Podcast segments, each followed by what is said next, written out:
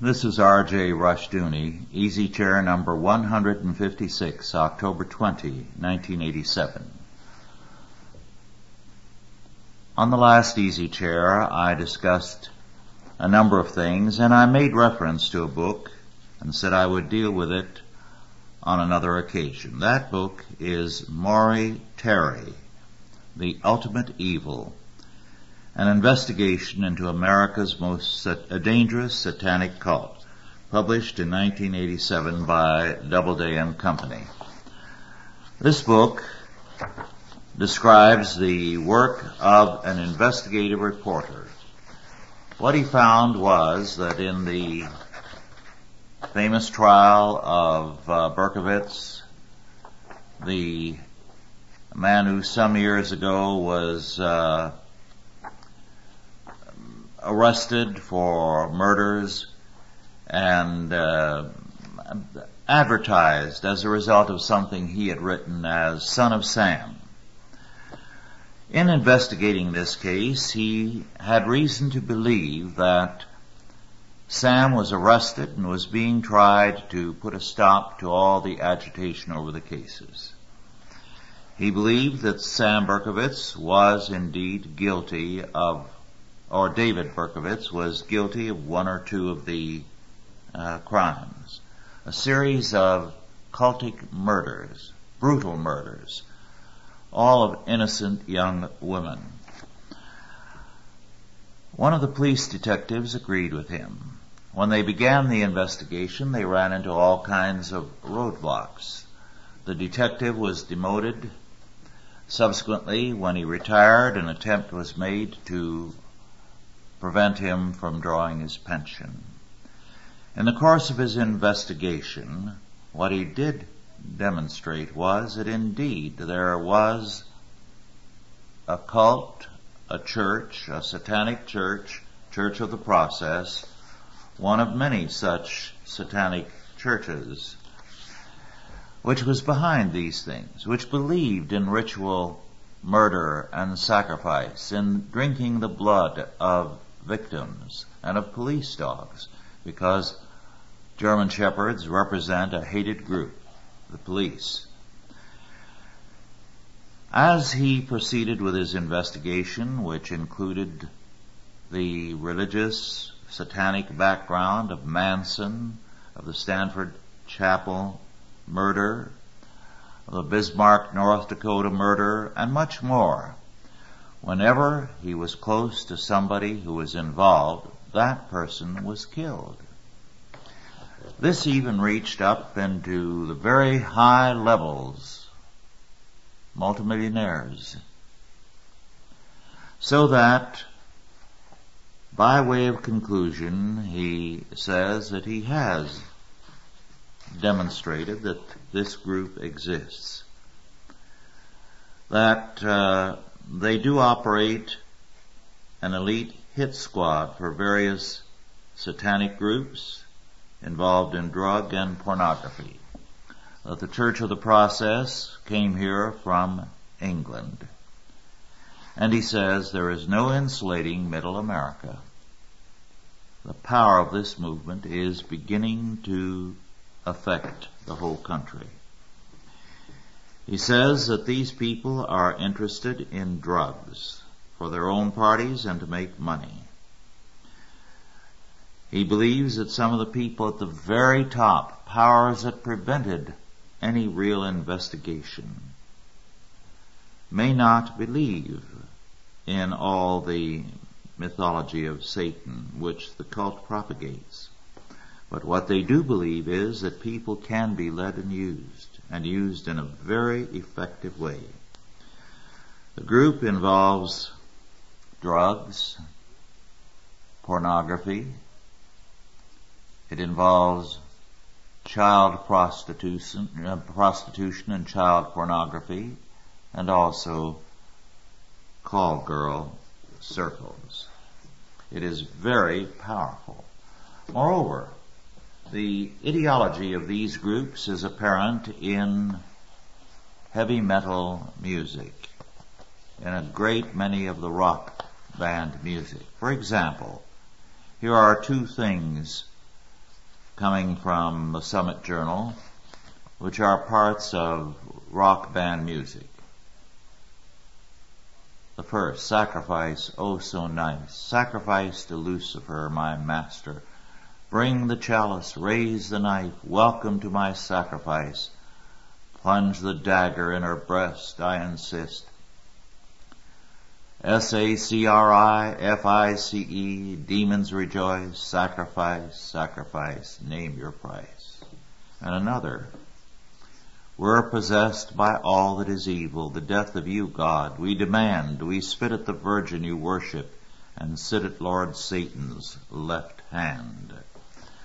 Now this is the kind of music that teenagers are listening to and are making multi, multi millionaires out of the people who promote this kind of thing. We are in a crisis. And in that crisis, the church is doing little and is by and large willfully impotent. We have groups like the scientist Edmund Leach, who said there can, I quote, there can be no source for moral judgments except the scientist himself. In traditional religion, morality was held to derive from God, but God was only credited with the authority to establish and enforce moral rules because he was also credited with supernatural powers of creation and destruction. Those powers have now been usurped by man and he must take on the moral responsibility that goes with them, unquote. This is from an article, We Scientists Have the Right to Play God. Moreover, as the sociologist Nisbet has pointed out, and rightly so, that environmentalism is now a religion. We would add that it is a religion in terms of Genesis 3:5, every man being his own God and yet at the same time saying, I'm not to blame. The environment did it to me. We have de-Christianized our schools, and they are now for the destruction of Christianity.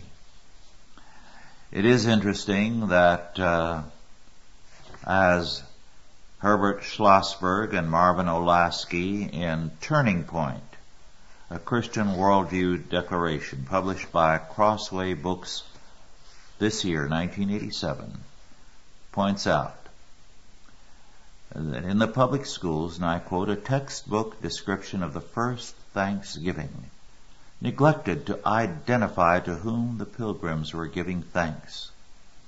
When one child told her mother that Thanksgiving was when the pilgrims gave thanks to the Indians, the mother called the principal and suggested that it might be educational to point out that Thanksgiving was when the pilgrims thanked God. The principal of this New York suburban school replied, that's your opinion, unquote. Well, that's the kind of thing that prevails today. And what are Christians doing about it? Nothing. Just uh, three weeks ago, today. I was a witness in a trial in the South in a Bible Belt state of several churches. The trial was going to last three weeks for sure. It was a trial of a number of churches because they refused to go along with a welfare department regulation that in their activities, whether daycare, Christian school, or Sunday school, or any youth activities, children's activities, that there be no spanking. In fact, that there be no deprivation. No one be told to sit in a corner or to be told they don't get their treat. These churches, because they resisted, were being accused of child abuse. No parent had filed a complaint, but that was the charge. And the state attorney, in the course of cross-examining me, called attention to the fact that these churches were operating using a child abuse manual. The name of that child abuse manual was the Holy Bible. Now, where were the Christians in that Bible Belt state? They were certainly not in the courtroom. They were not protesting to the governor. They were doing nothing apart from the ministers of the churches involved. The courtroom was empty. The Christians didn't care enough to be there. And as one minister told me, that in that state, if the devil ran for governor on the Repub- on the Democratic ticket, most of the church people would vote for him, which tells you what their faith is. I received today something in the mail from a friend who is in Africa, was born there, and is making a stand against the state control of the churches and of Christianity. Now, I have heard church leaders speak very favorably of the Prime Minister and of the Minister of Education in that state, and routinely so. And I've read such statements. Why? Because both men are churchmen.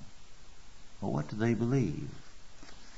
The Minister of Education has his own version of the Lord's Prayer.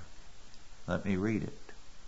Our Father which art in the ghetto, degraded is your name. Thy servitude abounds, thy will is mocked as pie in the sky. Teach us to demand our share of gold. Forgive us our docility as we demand our share of justice.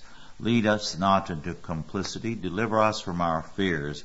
For ours is thy sovereignty, the power and the liberation forever and ever. Amen. And another poem, the same Christian, in his prayer of anguish as it's t- titled. Quite a few verses, but I'll just read the last eight lines. It's written in mock uh, dialect because the man is a well-educated man. Gonna stop giving you preacher my money to help the white man run my life. Gonna learn about Malcolm, Africa, Max, and make it back in the pad with my wife. Gonna sell my Bible and buy me a gun. Then I'll get my freedom this very day. I'll shoot white honkies, black house niggers, and you're behind too, God, if you get in my way. Now, that's the church. That's the church. And it's doing nothing to deal with the issues at hand. This is not the way it once was. The church at one time did have an active role. We'll come to that a little later. But meanwhile, humanism has nothing to offer. Let me read to you the statement of an anthropologist with which he concludes his book on the Melanesian peoples. This is Philippe Diolé, The Forgotten People of the Pacific, published by Barron's in Woodbury, New York in 1976. The Forgotten People of the Pacific is, as I have said, about the Melanesians, people who well, now they've stopped some of their practices, such as cannibalism and human sacrifice, still have things such as homosexuality as a routine thing, male transvestites, and the women folk regularly nurse the baby pigs at their breasts. They put that high an evaluation on their baby pigs. But does the author this anthropologist or writer feel that these people should change, that they should grow, that they should develop other stand, uh, standards? Not at all. He says in the conclusion of his book, and I quote, the fact is that the world cannot remain stationary. But it is wrong to force people to change. It is equally wrong to force them to remain the same so that we may preserve their originality and their innocence. Cultural immobility exists only in the imaginations of anthropologists and curators of museums. Who are we in any event to teach the way of, to happiness? Surely we cannot hold ourselves up as examples. Have we been able, with all our dizzying philosophies and our glittering technologies, to evolve a way of living that conforms to our interior needs and offers us contentment? It is not possible, uh, impossible that the forgotten peoples of the Pacific may become our teachers rather than our disciples. For the moment, only for a brief moment, I fear. Their homes are sanctuaries of humanity. What would it be like, I wonder, if in contemplating these last vestiges of the humanism of savagery, we were finally to learn the secret. The secret that we have always sought and always ignored. The secret of being at peace with ourselves and our environment. Unquote. Now, that's the great secret of humanism and of education today. There's nothing worse than our civilization, and Christianity is responsible for it. I had a professor tell me that. Our civilization is the most depraved thing in the world, and Christianity is responsible for it. Whereas the savage peoples of the world are the only decent, good people. And who are we to correct them in their cannibalism? Those are important to their way of life and their faith. I wish some of these people would offer themselves as food for these cannibals. But this is what we have. This is the kind of approach that marks education. Because if you do not have a faith in God, in Christ, you are going to look at the world and say, why should it be changed? What constitutes good and evil? Why is something right and something else wrong? For example, one of the socialists who is a very prominent writer in this country and has been prominent in several administrations in his influence, Michael Harrington.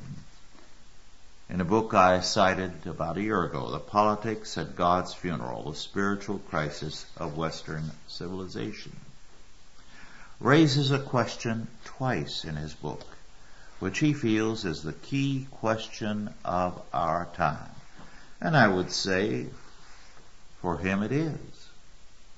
I quote, how do we now deal with what Isaiah Berlin has called the central question of politics? The question of obedience and coercion. Why should I obey anyone else? if society no longer provides a plausible answer because its most prominent spokesperson in this area, God, is dying, isn't that precisely one of the factors making for the fragmentation, bewilderment, and anxiety which can be observed in every Western society today? Unquote. And again on page 207 he raises the question, in a society in which the legitimacy of political power is no longer cloaked in the aura of God? Why obey the law? Why die for the common good? Unquote. Well, that's why the schools are what they are.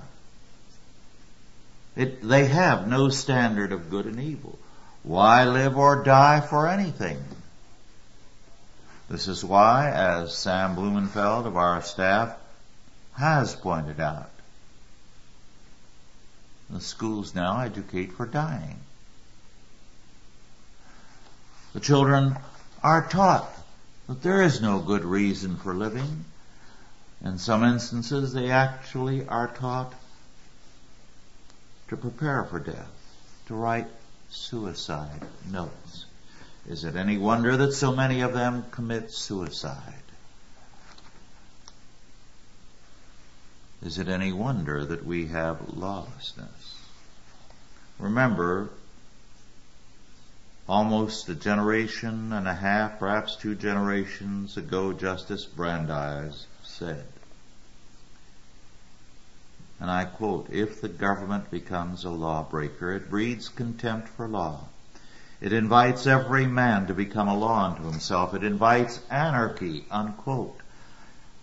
How much more so when the, the civil government attacks the foundation of law, God, attacks the foundation of morality, God, when it teaches systematically immorality in the schools,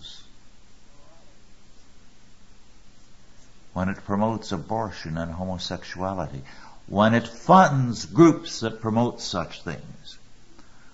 What you have to say is that we are seeing organized evil. And that the state has become not the defender of the good, as Paul says it must be in Romans 13, but a terror to the good. Isn't that what it is in this southern state where the Bible is being called a child abuse manual?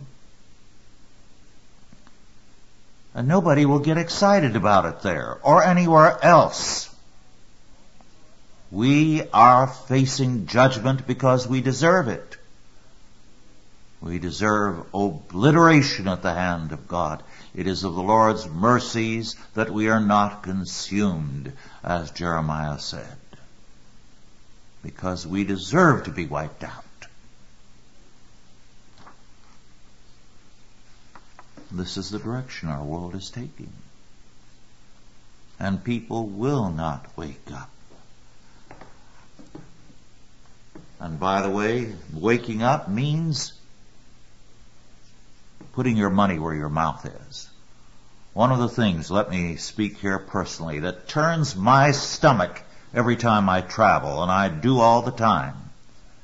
And I've spoken in the past month to hundreds and even thousands of people. And what do I get? Oh, Mr. Rushdoony, I can't wait for the Chalcedon report to come. It's the best thing I have ever read. And I ask them, uh, what was your name? And they tell me. And then I know immediately they've never sent in a penny. And do you think God is going to bless them for that? And do you think God is going to bless the people who go to church and tell a minister what a marvelous sermon it is and contribute nothing or next to nothing? We face the judgment of God. And people have earned that judgment. They've worked for it. And then they're going to cry and whine, why did this happen to me? Why did I lose my job? Why are we facing this and that fearful evil at the hands of foreign powers? Well, it's because that's what they've earned. That's what we as a people have earned. And we're going to reap God's judgment.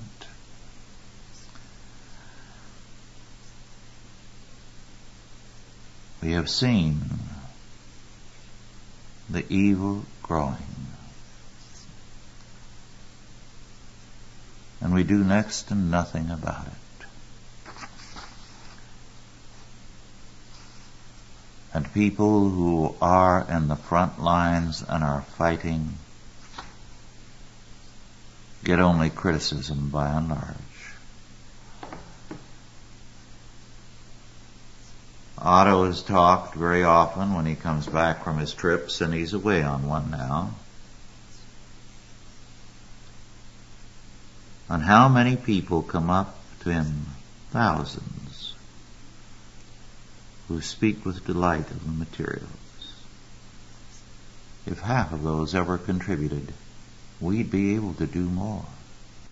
By the way, Otto Scott this past week spoke at a, a conference in Southern California.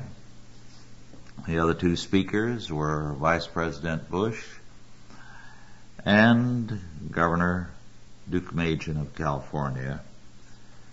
And all who were there and all the reports indicated that it was Otto Scott who carried the day, who alone faced up to the issues and confronted them with what is happening and the only solution.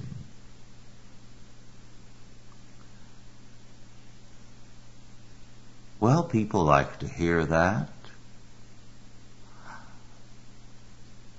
But all they're content with doing is hearing as though hearing were enough. What are they doing? What are you doing?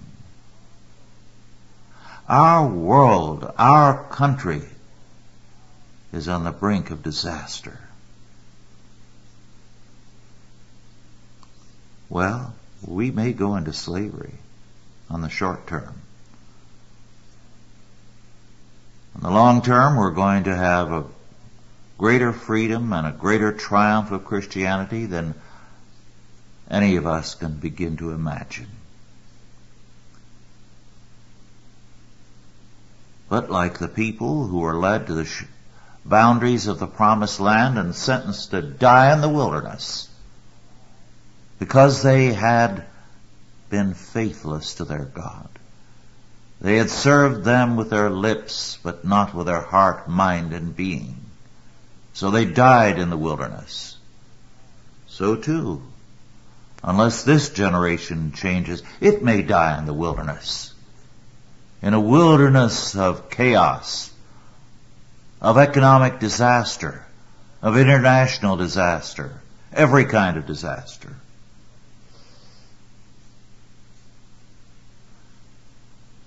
I'm weary of people telling me that they belong to such and such a church and and saying, of course, uh, we know it's not what it should be, but it's the church my folks and my grandparents and my great grandparents were a member of, and we're going to try to recapture it. Well, what are you doing to recapture it? Nothing. Very little or nothing. Why not go out and help create a godly church? A godly society? Why stay with a building that is an empty hulk?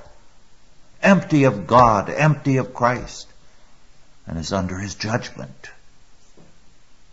Do you stay on a sinking ship because that's the one your parents and your grandparents and great grandparents sailed on? Or do you get off the ship because it's doomed? Well, maybe I sound too emphatic to suit some. But I see so much indifference everywhere I go.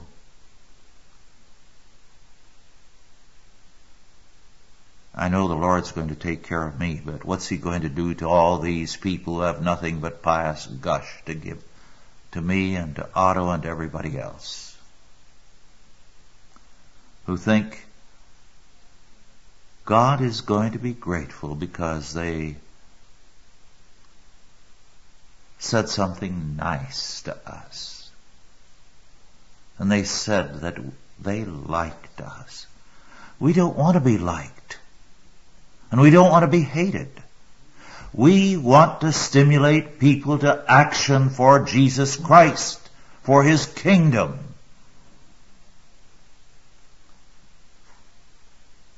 They don't seem to be worried about their children and grandchildren, but it's time to be worried. I'm going to turn now to a very different kind of book. This book is over a hundred years old. It was 1879 when it was translated into English from the third German edition. So the first German edition preceded it by some years. This book is Gerhard Uhlhorn, U-H-L-H-O-R-N, The Conflict of Christianity with Heathenism. You might find copies of this, rather battered copies, no doubt, in some of the used bookstores. My copy goes back to the 30s when I first read it. And I reread it uh, just this last month.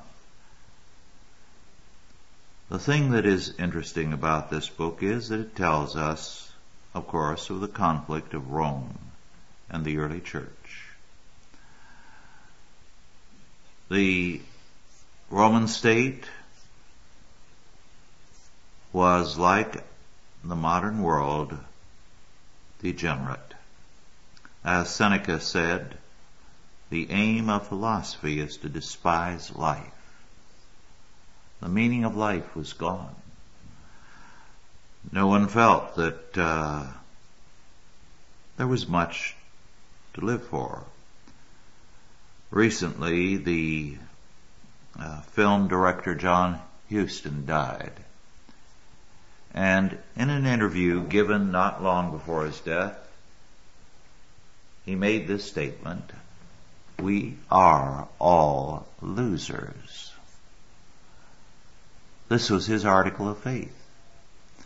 And going back to one of his earliest films starring his father, The Treasure of the Sierra Madre, you see his perspective on life. We are all losers. This is a logical faith for the fallen man, for the unbeliever. The antithesis to that is a biblical faith which says, in Christ we are all winners. We are more than conquerors. But Christians don't live in terms of that. They seem to believe with John Huston that we are all losers. Well, the interesting thing about this book is that it gives us a grim picture of the hostility of Rome to the church. The propaganda against the church. The early Christians were accused of cannibalism, and the, the propaganda was that the communion service was a cannibalistic feast. They were accused of practicing incest, and much, much more. And being a Christian had its price then. You did not get away with a slap on the wrist. Let me quote. Christian virgins, it is verily devilish, were condemned to be taken to the public brothels, to be abandoned there to the most horrible abuse. The heathen knew how highly the Christians esteemed chastity, and that to them its loss was worse than death. And yet when the Christian virgin Sabina and Smyrna was apprised of this sentence, she replied, whatever God wills. That was the heroism of martyrdom. That was to conquer all through Christ. A faith which so loved and suffered was invincible. Its victory was sure. And of it could the apostles say, even before the conflict had begun, Our faith is the victory which hath overcome the world. Unquote. Now that was the world these Christians lived in in the early church. And yet, before they even owned a building, they were doing some remarkable things. For example, At the Lord's Supper, they brought gifts, chiefly natural products. And from this they took what was necessary for the bread and wine of communion, and the rest went to the clergy and the poor. Very early, they started a number of institutions. First, in terms of 1 Corinthians 6, courts to deal with justice so they would not have to go to the Roman courts. They started houses to house orphans and to educate them. They also started old folks' homes. Furthermore, they established hospitals. Moreover, since in those days hotels were also houses of prostitution, and a girl came with a room, and if you kicked the girl out, they'd send a boy in. They started houses to entertain Christian guests, to provide housing for them when they were traveling. This is the kind of thing the early church did. This is why they conquered. They created a godly government and even as the Roman government was collapsing, because all around it evil was prevailing. And it was a part of that evil increasingly. The Christians provided government. There's an interesting book written by a Jesuit, Michel Riquet, R-I-Q-U-E-T, Christian Charity in Action, which describes what was done in those centuries and well into the Middle Ages. It was published some years ago, so it is now out of print. Uh, 1961. But in it he has a great deal on the kind of thing that was done. Another aspect of their charity was ransoming prisoners, captives. Anything and everything they could do to minister to human need. They did this because they felt that God required it of them. Moreover, in Constantinople, St. John Chrysostom, with a hundred thousand members under his diocese, under his bishopric, was supporting 50,000 widows, orphans, needy people, elderly people. And yet he would preach with intensity if you feel that what we are doing through the various ministries of the church absolves you of responsibility personally to take care of need where you see it and to bring needy people into your home, then God will judge you. Because we are all called to represent Christ. Well, we've forgotten that aspect of the ministry. In fact, we have suppressed it. What happened was that the poor tithe, which was once a part of law throughout the world, throughout Christendom that is, and a part of the English speaking world,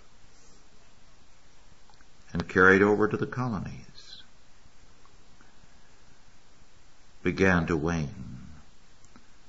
The Reformation in the area of theology and ecclesiology did much good, but it also did much damage because the tithe together with the property of the monasteries were transferred to the king and the king began to control the church tithe and the poor tithe.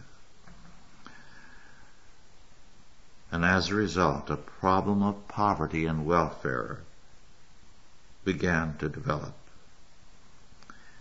And that problem is with us still. And only Christians have the answer. They must restore their responsibility in Christ. One of the problems with the ancient Greeks was that They did nothing to minister to human need by and large because they believed progress was automatic. That things would take care of themselves insofar as they believed in a kind of progress because they tended to cyclical ideas. However, as Robert Nisbet, the sociologist, has pointed out in his History of the Idea of Progress,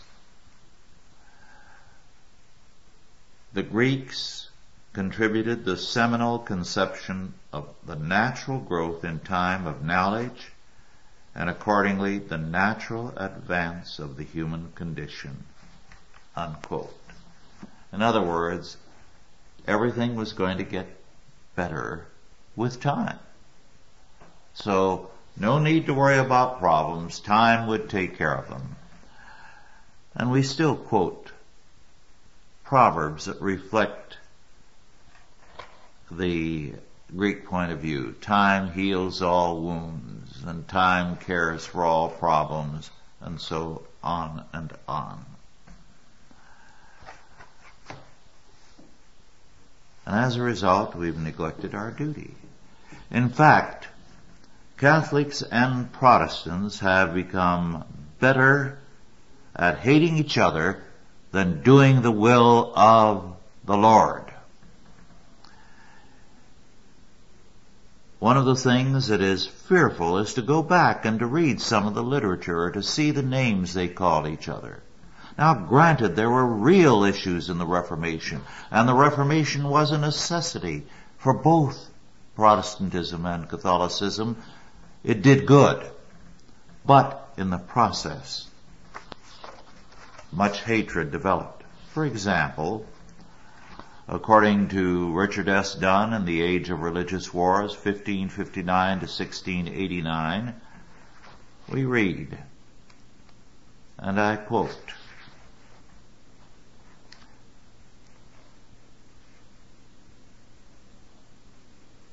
the Par- uh, Parisians continued to believe their league priests, who taught that a good Catholic would eat his own children rather than submit to a heretic, unquote. Meaning a Protestant is a pope. That's why Henry IV had to abjure Protestantism to become King of France. Was that unusual, that kind of thinking? No. The Protestants were reciprocating in kind. And the result was humanism triumphed as against both Protestantism and Catholicism. Both had become more concerned in fighting each other than in fighting for the faith. This, by the way, was true of the Jews at the time of our Lord. At the time of Christ, being Jewish, being a believer had different meanings for different persons. For some it was faithfulness to the temple ritual. For others it meant freedom for Judea as a political organism, and so on and on. Every group had their own definition of what constituted Judaism and a good Jew. And as a result, the country forgot God. They warred against one another and they neglected the prophet of whom Moses spoke, Jesus Christ. And we are doing the same today. The Old Testament and the New have a common ethical framework. They require us to serve the Lord our God with all our heart, mind, and being, and our neighbor as ourselves. This is the meaning of being God's people of being the redeemed of God. Moreover, in both the Old and the New Testament, there is a statement made about poverty. In Deuteronomy 15:4 we read that if the people are faithful to God's every word, and I quote, there will be no poor among you. And in the New Testament we read that when they were faithful and loved one another, and I quote from Acts 4:34, there were no needy persons among them. Unquote. What have we done? We have reduced Christianity to a false concept of salvation. I won't go into an experience I had just uh, within the past month on a flight. In fact, it may be an account of it in the Chalcedon report before too long. However, in the course of the conversation with this particular person, she was trying to tell me that a lot of the converts of this particular group were marvelous Christians, even though they were still on drugs, even though they were still involved in a number of things. She didn't say so, but some of them were still living out of wedlock with their uh, live-in boyfriend or girlfriend, and so on and on. She insisted they were saved, marvelously saved. And I said I would be inclined to question their salvation. There are no fruits in their lives. Oh yes, they were fearful of hell and they came to Jesus and they know that He saved them from hell. And I told her with no small intensity, Jesus Christ does not save us from hell. He is our Savior from sin. Hell is only the consequence of our sin. And He didn't come to save us from hell, for heaven, as she insisted. He came to save us from sin and to make us his people, the people of righteousness, the people of justice. We have been saved, Paul tells us, that the righteousness of God might be fulfilled, put into force through us. If you feel you've been saved from hell, and that's what your salvation is about, you're all wrong. And you're still in sin because Jesus Christ is, saved, is the Savior from sin. And our sin is our attempt to be as God. To determine good and evil for ourselves. To see ourselves as our own law. To want to have our own way of life and have Jesus Christ as fire and life insurance agent support us in our life. It's no wonder that the converts of this group, which pulls in a hundred million dollars a year, are on drugs after 13 years. And why not? They're not saved from sin. The group doesn't try to save them from sin. It just says, Jesus Christ is your Savior. Oh, by the way, she also said, she was against lordship and dominion, preaching and teaching. Well, I think I've said enough on that subject. Let me go on to something else, but it is related. John Lofton gave me a copy of a book. The author is Elliot Leyton, L-E-Y-T-O-N, Compulsive Killers, the Story of Modern Multiple Murder. It was published by the New York University Press in 1986. It is a story of all the various multiple murder murderers. It's ugly reading, vicious, incredibly vicious people. But the thing that comes through is that these criminals were thoroughly modern people. They knew their psychiatry. and they knew why they were doing what they did, or thought they knew. It was society who was to blame, or their parents who were to blame. One of the worst killers had studied psychology, and so he knew all the jargon, but all of them were conversant. Even as I have found children of seven and eight have picked up the language. And they know that they can blame parents and others.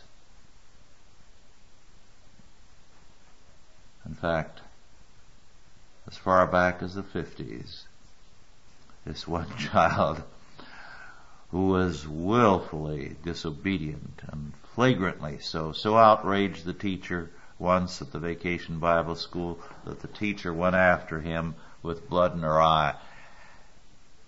And he cringed and said, don't you hit me, don't you hit me. What I need is tender loving care. Love and affection. That sort of thing. Well, one of these multiple murderers said, why was the world against me? Another found meaning through destruction. Only by killing could he find meaning. One of the worst killers was a psychology graduate. And his interpretation of guilt was thoroughly in terms of it. And even after having confessed much, he said, I don't feel guilty for anything. I feel sorry for people who feel guilt. More than ever, I'm convinced of my own innocence. Here's a man who murdered 20, 30 girls. Why does he feel innocent? Because society did certain things to him and therefore society is guilty. Another said, and I quote, the people I murdered had murdered me, unquote. It wasn't that he had ever met those people, but they had things he didn't have, and therefore they were murdering him. They all had these common traits, blaming one another. Of course, the author doesn't see those common traits and looks elsewhere for them. Some of the mass murderers are, uh, that are listed are Bundy, Kemper, DeSalvo, Speck, Heirens, Starkweather, and others. Many of these were interviewed and the account, as I say, is a thoroughly horrifying one. But the conclusion that we must come to is that original sin is exemplified by these people. The author is right when he says that these killers are not alien creatures with a deranged mind, but then wrong when he says alienated men with a disinterest in continuing the dull lives in which they feel entrapped. Rather, what we have to say is they are sinners. And they are sinners who are trying to justify themselves through their sin. One of them said, being a professionally perfect person, I hate the establishment a professionally perfect person. Some of them hated those who were superior to them. Anyone better than they was somehow evil and had gained their position by evil and therefore had to be killed. So to excel was a sin in their eyes. The author, in fact, goes so far as to say, and I quote, Yet what they are all orchestrating is a kind of social leveling, in which they rewrite the universe to incorporate themselves. No one expressed this more clearly than Starkweather when he said that dead people are all on the same level, unquote. In other words, these mass murderers are doing the same thing as the socialists and the Marxists and a lot of people in other parties, Republican and Democrat. They're going to level everybody. They insist it is wrong to excel and therefore those who excel must be leveled. So, we have a world in which a leveling is underway through politics and through murder. How are we going to change it? No way apart from Jesus Christ. No way. We're ready to do anything except support the work of reconstruction, further the work of reconstruction, take upon ourselves the task where we are of being a, a force for Christ. It's not the duty of just Chalcedon, but of every believer. And there is no future for us as a people unless we all see our responsibilities under God. When we do that, then the world will begin to change.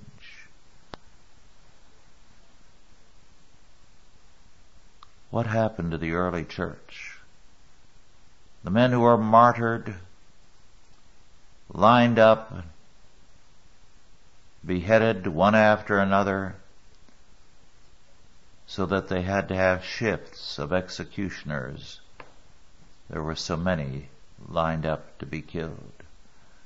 Virgins sent to houses of prostitution.